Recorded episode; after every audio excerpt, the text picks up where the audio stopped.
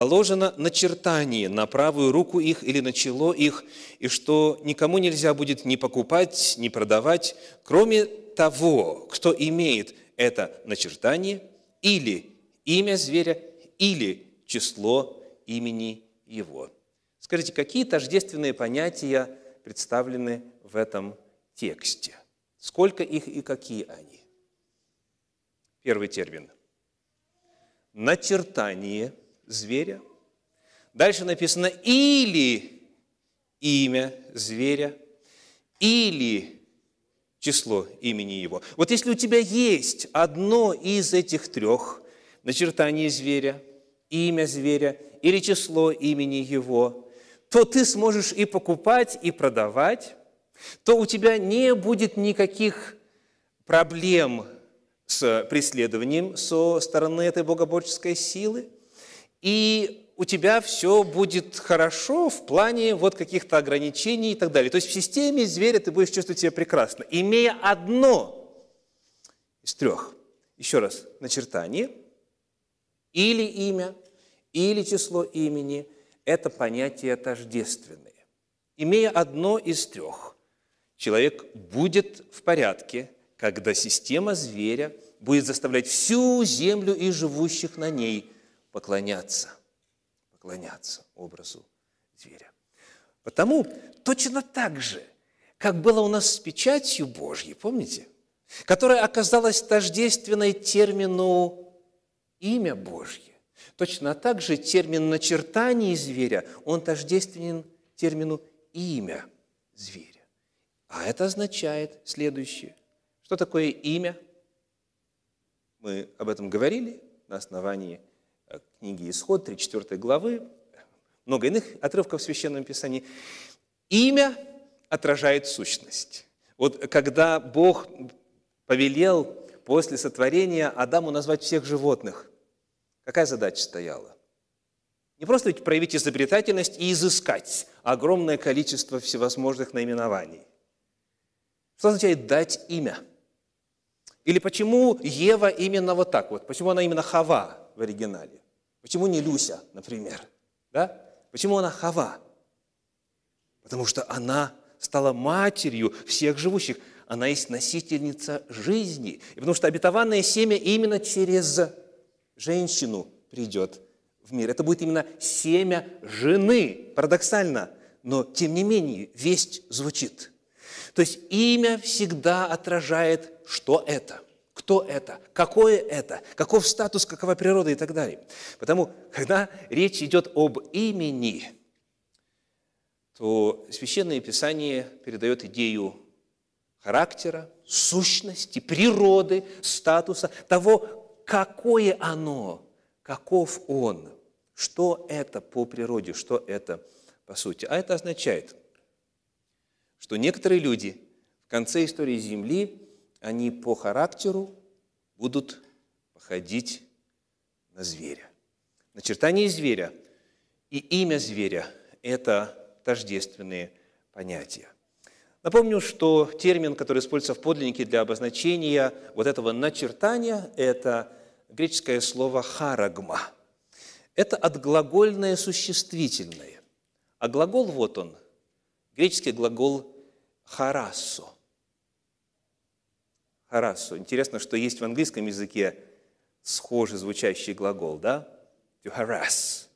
Я не уверен, есть ли этимологическое родство здесь, но просто для запоминания, в качестве такого, как говорится, приема, для запоминания интересно – Хараса – глагол, харагма – от глагольное существительное. Что означает хараса? Означает процесс выведения на какой-то поверхности или в какой-то сферической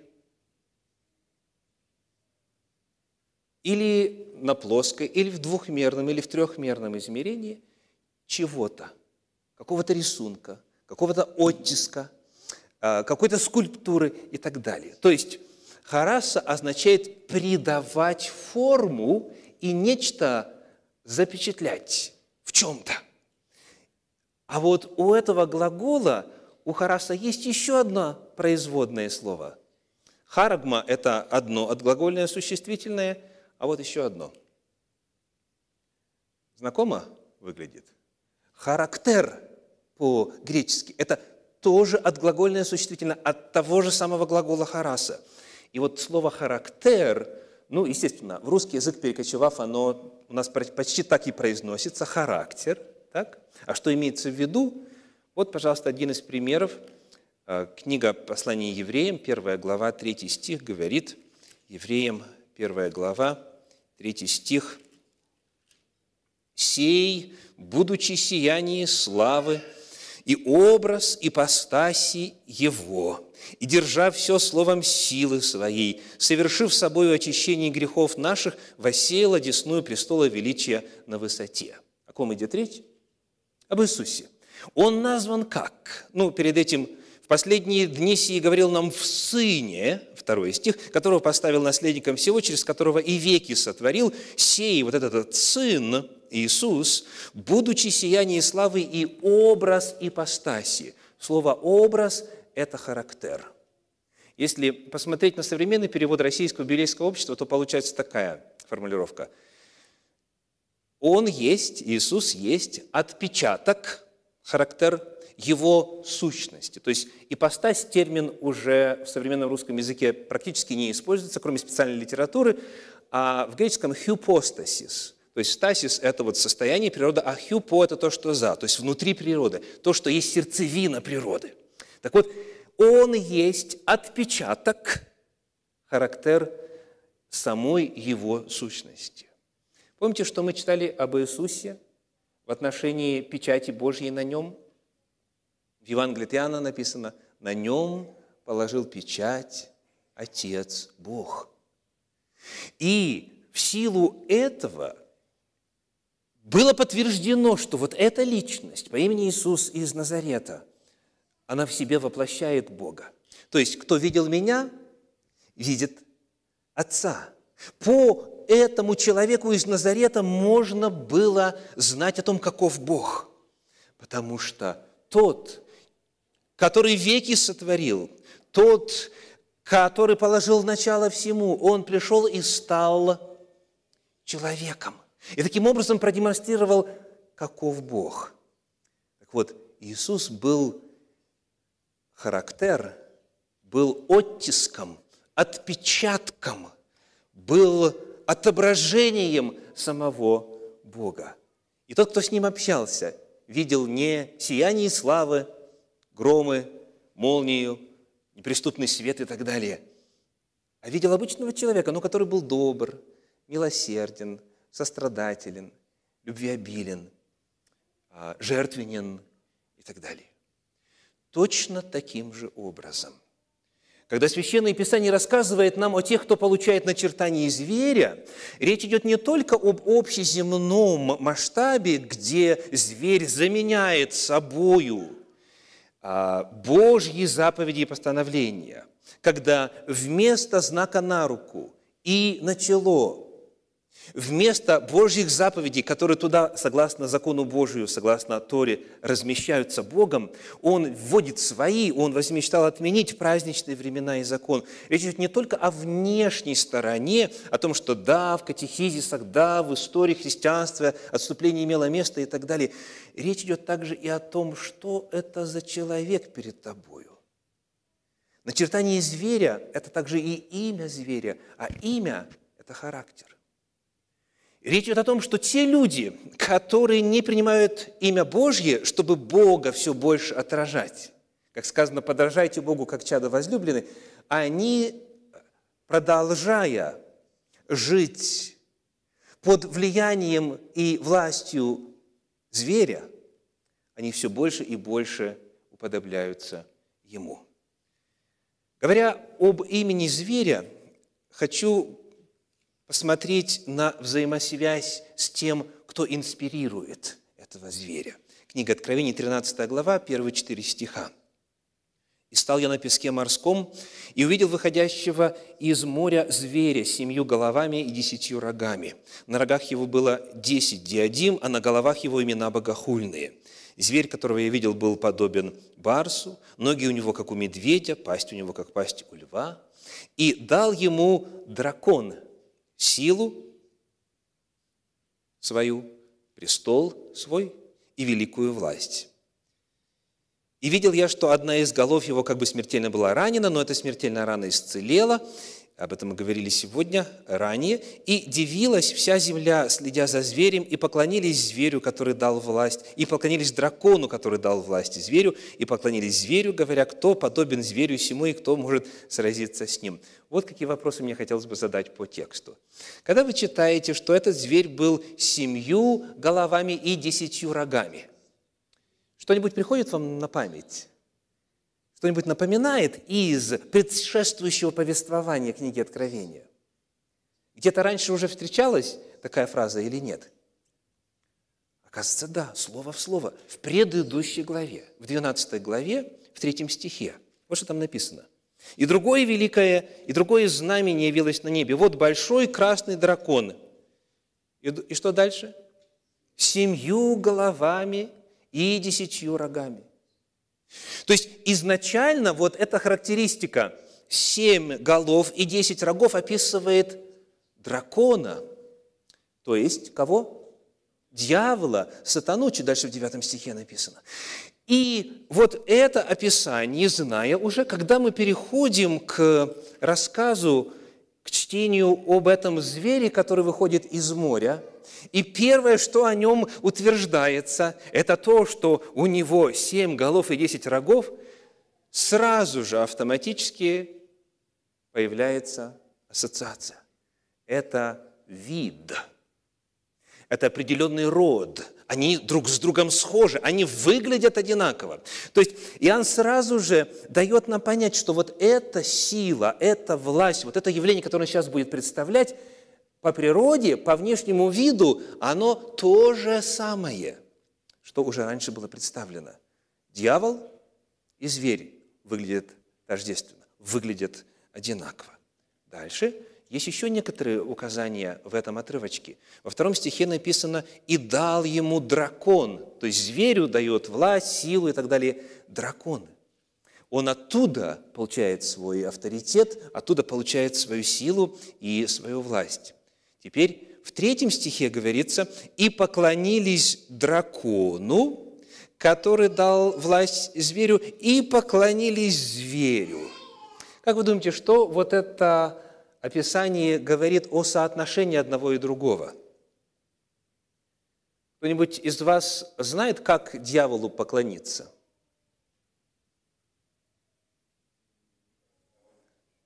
Есть, мы знаем, что есть а, сатанисты, да, мы знаем, что это как явление существует, то есть где в честь сатаны, а, где дьяволу, а, мессы служат и так далее. Но это число людей довольно ограниченное. А вот цель дьявола, она гораздо более масштабна и, естественно, хитра.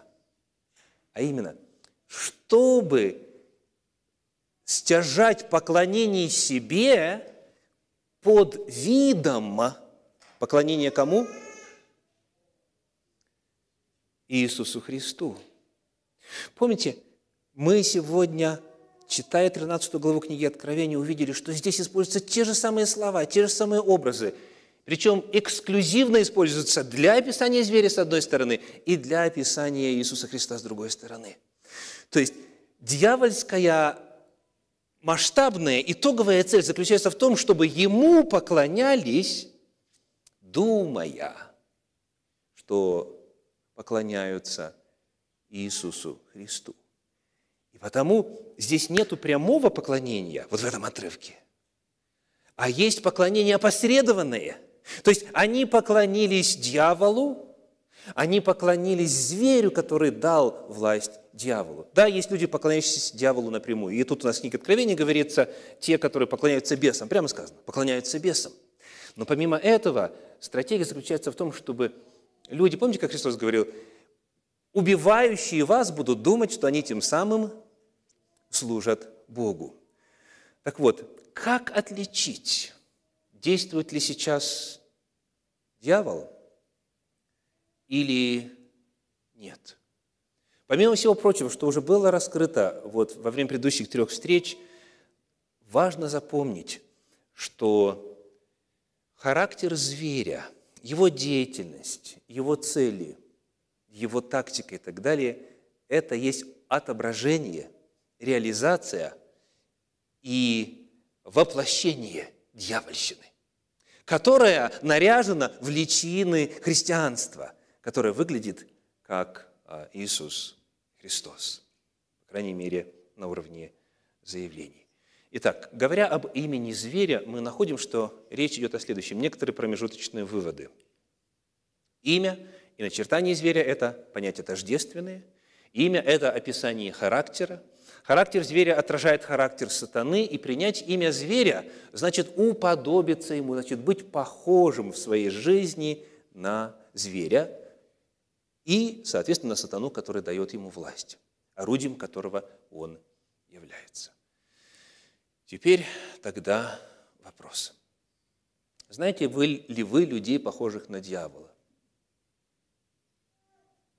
Знаете ли вы людей, похожих на сатану? Еще лукавый называется, да, понерос в греческом в оригинале. Знаете ли вы таких людей? Хорошо, по-другому задам вопрос. Может быть, менее радикально. Знаете вы людей с чертами характера сатаны?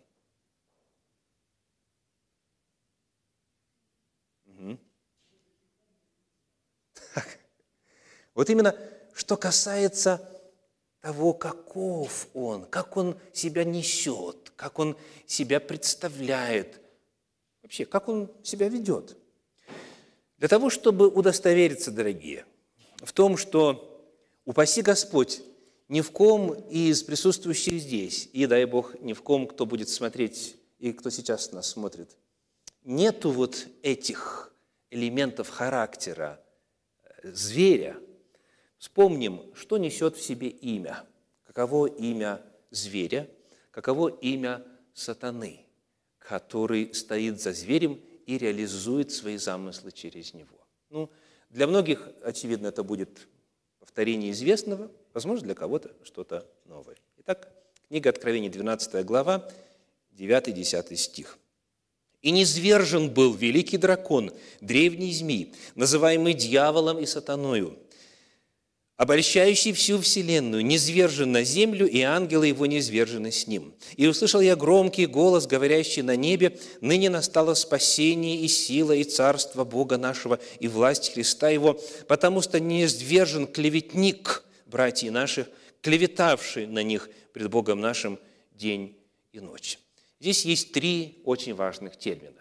Первый термин – это сатана. Древний змей, называемый вот, дьяволом и сатаною. Сатана, вот как это выглядит в подлиннике, в греческом «сатанас», но это, по сути, транслитерация, то есть слово по своим корням еврейское. И по-еврейски это «сатан». Вы видите, как оно выглядит. Так, сатан – это противник, это оппонент, это враг – может ли этот термин относиться к э, кому-то из людей, согласно Библии? Или описывать действия людей? Евангелие от Матфея, 16 глава, стихи с 21 по 23 рисует следующую картину, один из примеров. Евангелие от Матфея, глава 16, стихи с 21 по 23 С того времени Иисус начал открывать ученикам своим, что ему должно идти в Иерусалим и много пострадать от старейшин и первосвященников и книжников, и быть убиту, и в третий день воскреснуть. И, отозвав его, Петр начал прикословить ему, «Будь милостив к себе, Господи, да не будет этого с тобою». Он же, обратившись, сказал Петру, «Отойди от меня, сатана, ты мне соблазн, потому что думаешь не о том, что Божие, но что человеческое. «Отойди от меня, сатана». Что имело место в данном случае? Кому обращается Иисус? Термин «сатана» в подлиннике а, используется с артиклем. То есть это не просто какой-то противник, какой-то оппонент и так далее. Это именно тот самый сатана с артиклем. Артикль значит определенное, нечто вполне конкретное имеется в виду. Но, тем не менее же, он-то обращается к Петру, потому что сказано, Он же, обратившись, сказал Петру, отойди от меня, сатана. Что у нас есть в итоге? Сатана использует Петра в качестве своего орудия. И причина здесь указана также, которая для нас является очень серьезным предостережением. Почему это стало возможно? Как это вдруг сатана овладел одним из учеников Иисуса? Что текст говорит? Да, мысли. Ибо написано, потому что ты думаешь не о том, что Божие, но что человеческое. Если мировоззрение человека истине Божьей не соответствует, значит, дьявол это использует, и он может делать человека своим орудием. Это означает, что если вероучение человека ли, общины ли, деноминации ли, э, скажем, ну, на 5% истине Божьей не соответствует, или на 15, 20 и так далее, то это означает, что в эту меру допущен сатана. А это означает также, ведь мировоззрение – это не просто вопросы отвлеченных материй, типа есть ли жизнь на Марсе или нет. Мировоззрение формирует что?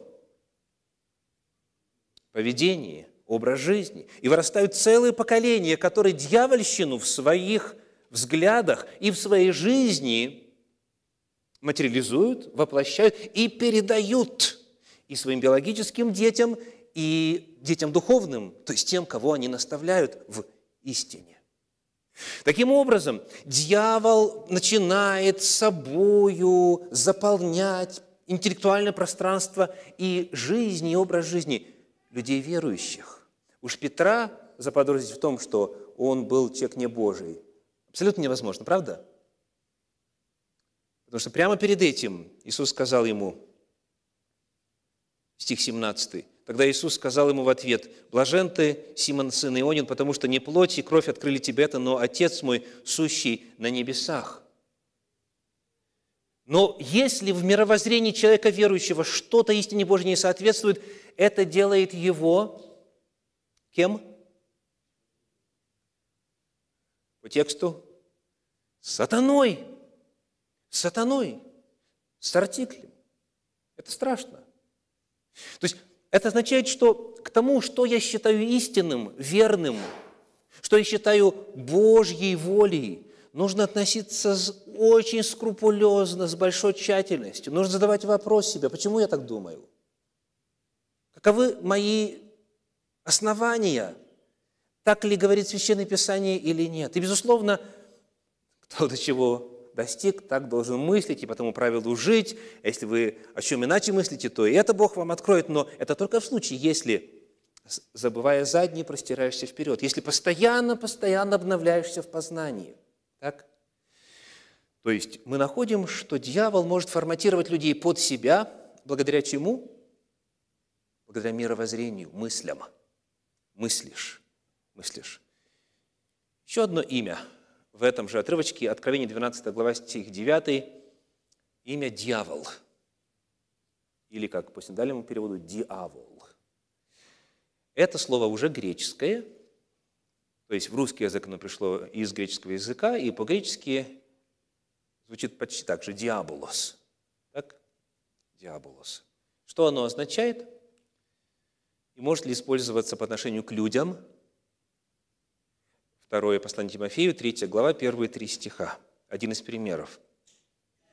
Второе Тимофею, 3 глава, первые три стиха. Это слово в подлиннике трижды описывает людей, в подлиннике апостольских писаний. Мы на один пример посмотрим. Итак, 2 Тимофею, 3 глава, первые три стиха.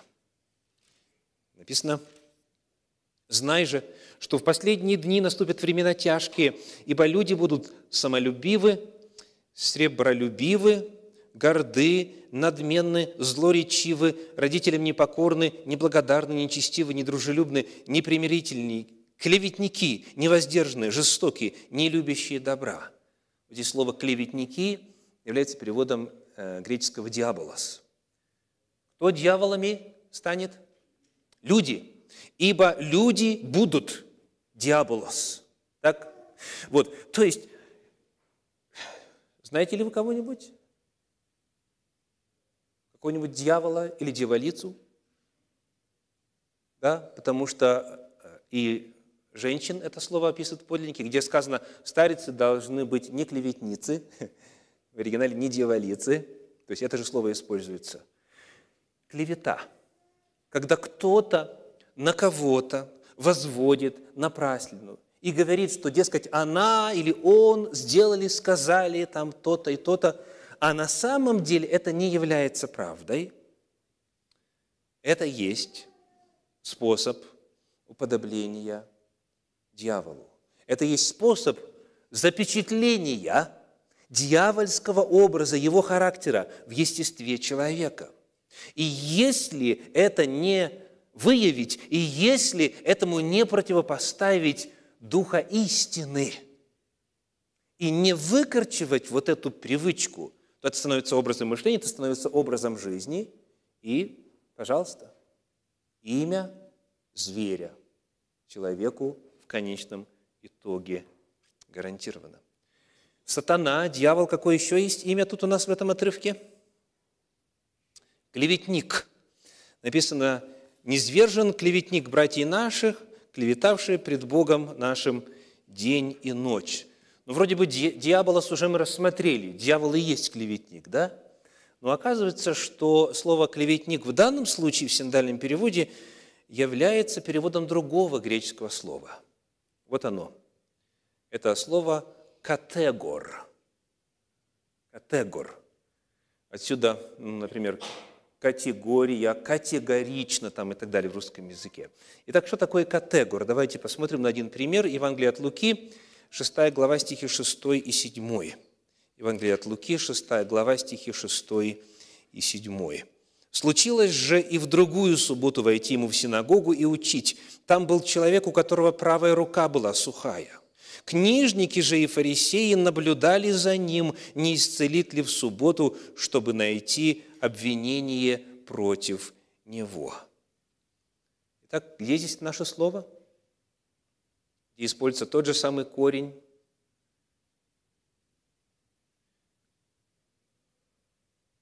обвинение. То есть, дословно, 12 глава книги Откровения говорит, «Низвержен обвинитель братьев наших, обвинявший их пред Богом день и ночь». То есть, клевета – это ложь, а обвинение – это что? Да, обвинять можно в том, что в действительности имеет место. Обвинение может быть справедливым, может быть несправедливым – но вот когда, скажем, те, кто упомянут здесь в прочитанном отрывке Евангелия от Луки, пришли в синагогу, чтобы найти повод обвинить, то это было обвинение в том, что Иисус намеревался и таки и сделал. То есть обвинение в данном случае – это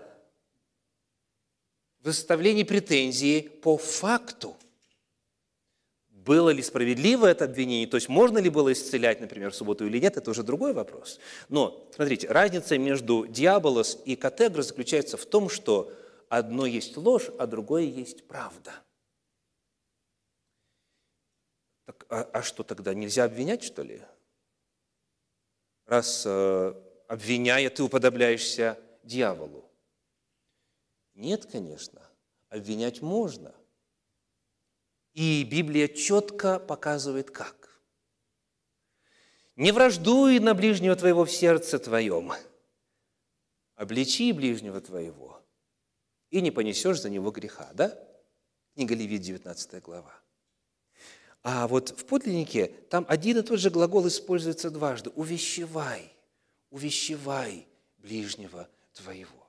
Или слова Иисуса «Если согрешит против себя брат твой, то пойди и обличи его между тобой и им одним.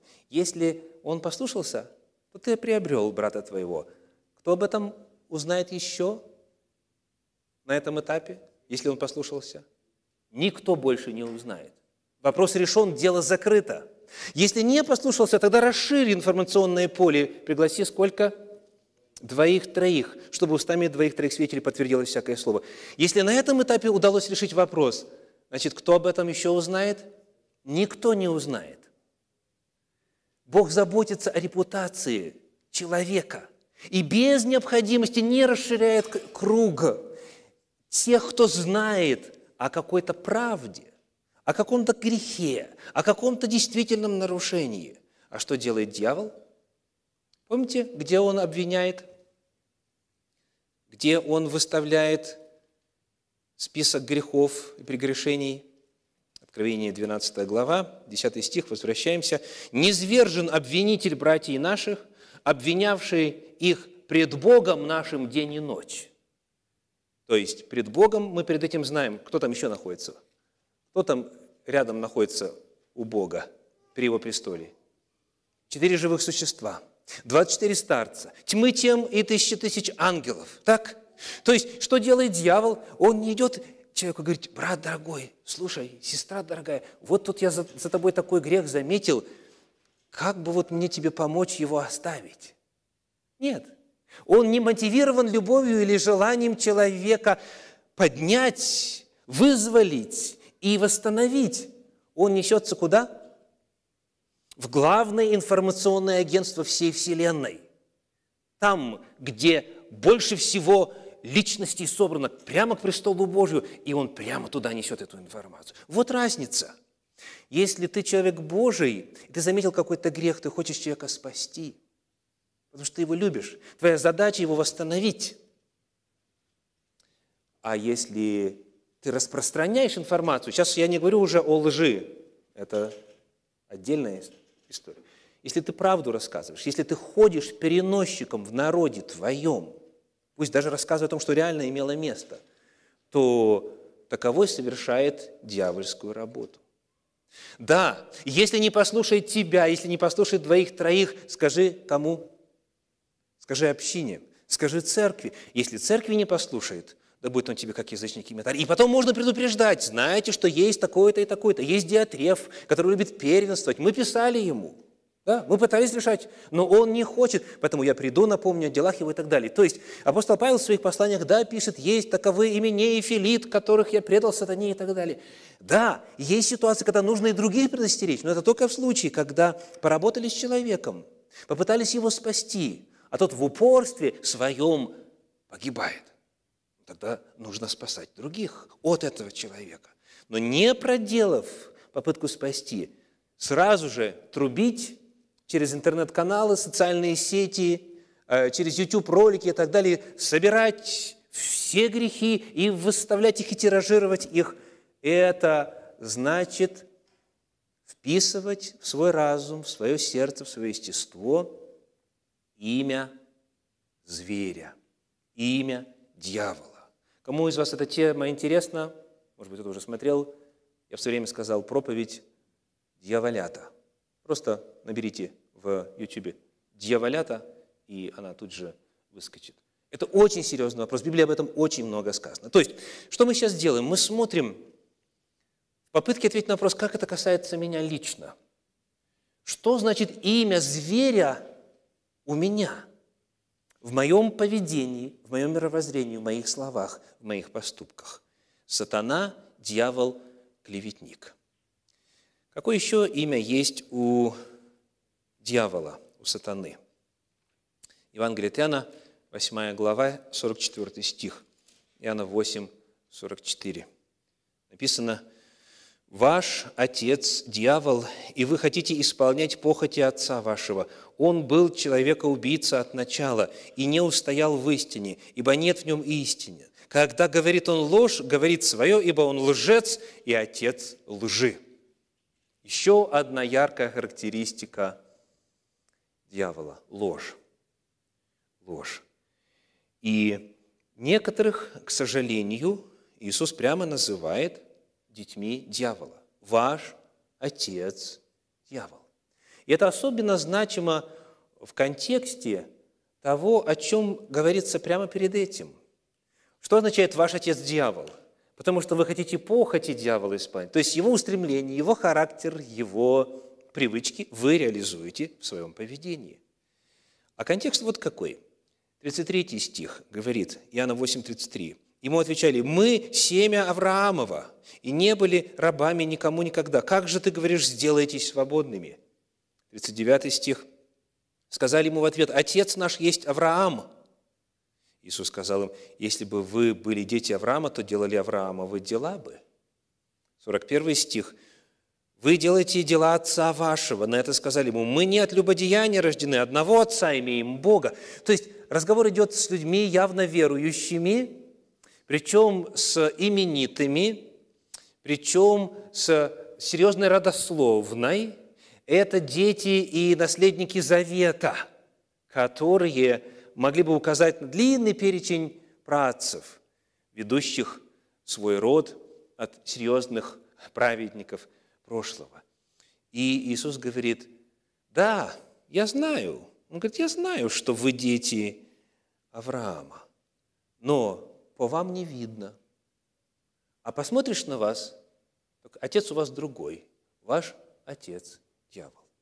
То есть весь трагизм ситуации заключается в том, что он общается с людьми верующими, которые, что касается а, формальной стороны закона, всего, что касается внешней стороны закона, были э, на высоте. В первом послании Иоанна, в 3 главе, в 10 стихе, тот же автор говорит следующее. 1 Иоанна, 3 глава, стих 10. 3 глава, 10 стих. «Дети Божии и дети дьявола узнаются так». Правда интересно? Вот встречаешь человека и думаешь, дитя Божье или дитя дьявола? Смотришь на себя в зеркало и задаешь вопрос, дитя Божье, дочь Божья, сын Божий или нет? Оказывается, можно узнать вот это один из признаков. Всякий, не делающий правды, не есть от Бога. Это первое. Всякий, не делающий правды. Правда в оригинале – это греческое дикайосюне, дикайосюне, то есть праведность. Праведность, как она определена в Библии. Так? То есть это жизнь в соответствии с законами Божьими.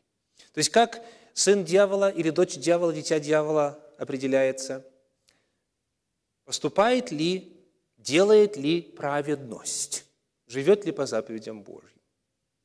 Теперь еще один признак какой? Не любящий ближнего. Дети Божьи и дети дьявола узнаются так. Всякий, не делающий правды, не есть от Бога, равно и не любящий брата своего. Знаете ли вы людей, упаси Господь, а, замечали ли за собой не любовь к брату, к сестре, к ближнему? Знаете вы людей, у которых все очень строго, что касается процессуальной части, что касается внешней стороны, вот этих маркеров внешних, что касается соблюдения заповедей Божьих. Все взвешено, вымерено по линейке, все четко и так далее. А людей не любит. Не любит людей. Вот это признак, один из признаков того, что этот человек является носителем имени дьявола. Он есть дитя дьявола. В Евангелии от Матфея в 23 главе, в 33 стихе есть еще один отрывочек на нашу тему. Матфея 23 глава, стих 33 говорит, 23, 33. «Змеи, порождение ехиднины, как убежите вы от осуждения в гиену? Змеи – порождение ехиднины. В современном переводе Российского библейского общества – отродье змеиное. Вы род змеев. Помните термин «дети дьявола»? О чем идет речь? Что в Библии, вот в апостольских писаниях, в Евангелиях в частности, что означает вот эта терминология? Змеи – порождение ехиднины, змеи – отродье змеиное. Вот один из отрывков. Евангелие от Луки, 10 глава, стихи 17 по 20. Луки, 10 глава, стихи 17 по 20. «Семьдесят учеников возвратились с радостью и говорили, «Господи, и бесы повинуются нам о имени Твоем».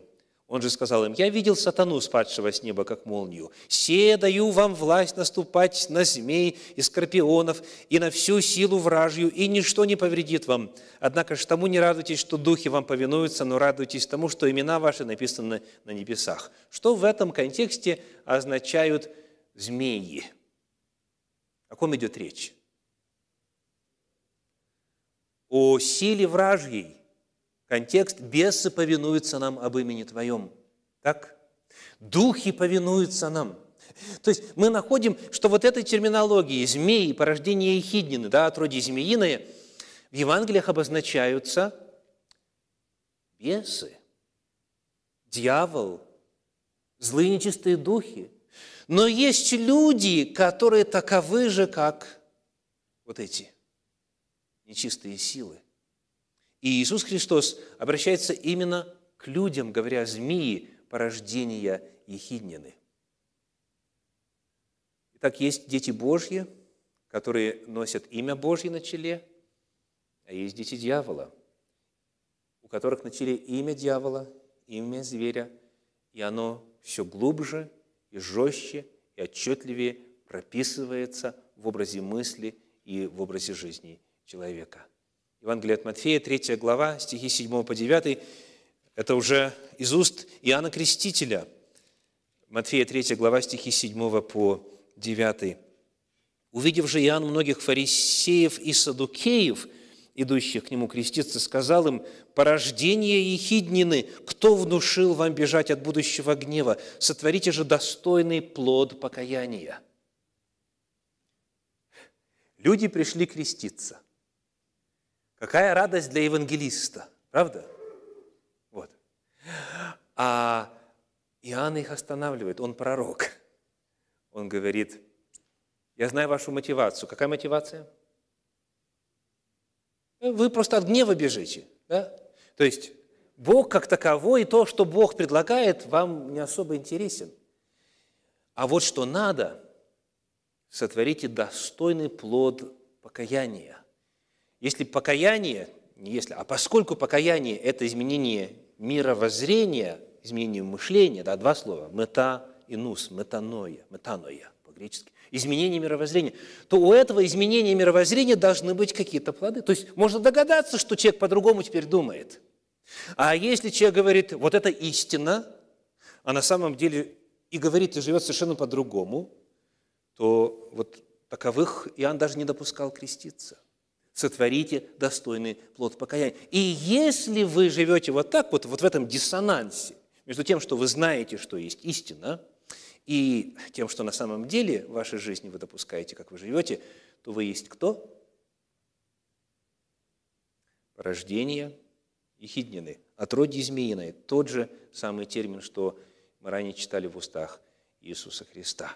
Но всегда есть возможность остановиться, востребовать Божью силу и изжить в себе дьявольщину. И это есть благая весть. Как это касается тебя? Вновь, наблюдая за вашей реакцией, я знаю, что вы примеряли на себя вот эти имена, задавались вопросом, думали, вспоминали, анализировали.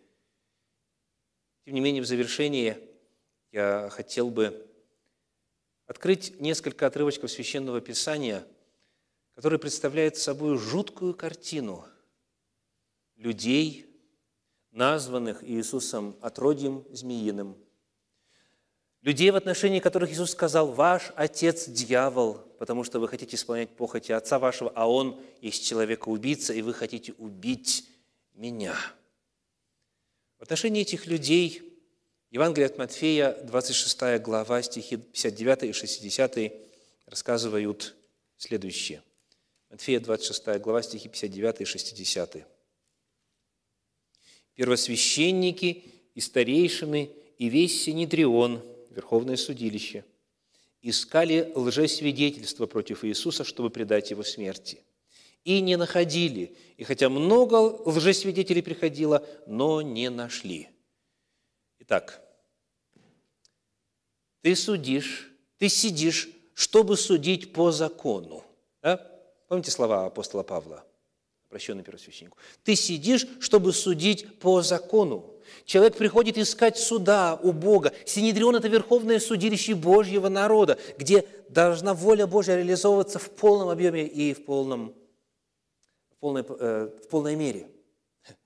Они ищут чего? Обратили внимание? Они ищут лжесвидетельств, они не ищут свидетельств, они не ищут показаний, их правда не интересует.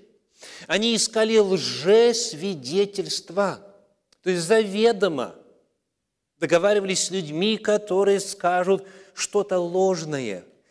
И сколько таковых было лжесвидетелей, ангажированных, проплаченных. Мы позже узнаем, что они заплатили, чтобы воины молчали, чтобы стража молчала. Так? Сколько было? Много текст говорит, да? То есть, иными словами, представляете, вот эти вот люди, которые должны вершить Божий суд, они фактически ищут лжесвидетельства, чтобы убить. Они ищут способа, как бы достичь своих целей. А что случилось-то? В чем проблема? Почему предали его, помните? Предали его из зависти. Безусловно, национальные интересы. Придут римляне, завладеют местом нашим и так далее. Так вот, когда речь идет о том, что вот эти представители высшего руководства народа, что касается правосудия, ищут лжесвидетельства, то, читая это, можно было бы ожидать, ну, эти люди уж совсем безбожные, да? То есть, как говорят в народе, ничего святого уже у этих людей нету. Все. То есть, чего там можно от них доброго ожидать? А нет. Вот читаем дальше. Евангелие от Иоанна, 18 глава, 28 стих. Иоанна 18, 28. Написано так. От Каиафы повели Иисуса в приторию. Было утро, и они не вошли в приторию, чтобы не оскверниться, но чтобы можно было есть Пасху. Представляете? То есть, что касается законов чистоты ритуальной, потому что четко написано, да, если кто не чист, то он только через месяц, да, 14 числа следующего месяца сможет а, Пасху вкусить. И потому они заботятся о том, чтобы не соприкоснуться с язычниками, они не зашли в приторию, чтобы сохранить свою ритуальную чистоту. А перед этим искали много лжесвидетелей, чтобы обречь Иисуса на смерть. То есть осознанно попирали то, что точно знали в качестве воли Божьей. Дальше читаем Евангелие от Иоанна, 19 глава, 31 стих, Иоанна 19, 31. Но как тогда была пятница, то иудеи, дабы не оставить тел на кресте в субботу, ибо та суббота была день великий, просили Пилата, чтобы перебить у них голени и снять их. Снова, какая тщательность в соблюдении закона, что касается внешней стороны, чтобы не оставить тел на кресте в субботу. То есть эти люди, они тщательно блюдут вот это, что касается богослужения, что касается ритуала, что касается внешней стороны служения Богу. И вот слова, которые в свое время Иисус Христос сказал по другому поводу, «Горе вам, книжники и фарисеи, лицемеры», Евангелие от Матфея, 23 глава, 23 стих что отдаете десятину саниса, мята, мята и тмина, а оставили важнейшие в законе суд, милость и веру. И то надлежало делать, и сегодня оставлять. Эти слова в равной мере относятся к любым другим заповедям Божьим. Сохранить чистоту, чтобы Пасху вкушать, и сохранить себя незапятнанным, чтобы не солгать и чтобы не осудить невинного человека на смерть. Насколько это сопоставимо? Как вам кажется? Человек, который допускает дьявола в свои мысли, в свои уста, в свое поведение, он со временем теряет чувствительность.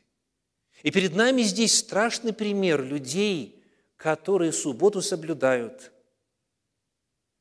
десятину возвращают. Как говорится, от чрева матери знают законы, хвалятся законом и прочее, прочее и так далее. а вместе с тем они есть кто? Дети дьявола. И имя дьявола на их телах прописывается. И тогда это была иллюстрация, тогда это была прелюдия, а в конце истории Земли, помимо того, как дьявол и бесы все большую власть набирают над человечеством, вот все, что дьявольское в человеке есть, оно будет все глубже прорастать. То есть, либо человек уподобляется Богу, и потому он любящий, милосердный, сострадательный, прощающий, щедрый, долготерпеливый, милостивый и так далее. И у него имя Отца все глубже вписывается в его естестве, в его характере, на его челе. Либо, если просто идти по умолчанию, то дьявол все больше и больше овладевает человеком. И наступает ситуация, когда распинаешь Иисуса Христа, и потом идешь праздновать по закону. И потом идешь в субботу по закону, имея на себе начертание зверя. Вот это личное измерение ответа на вопрос, что такое имя зверя.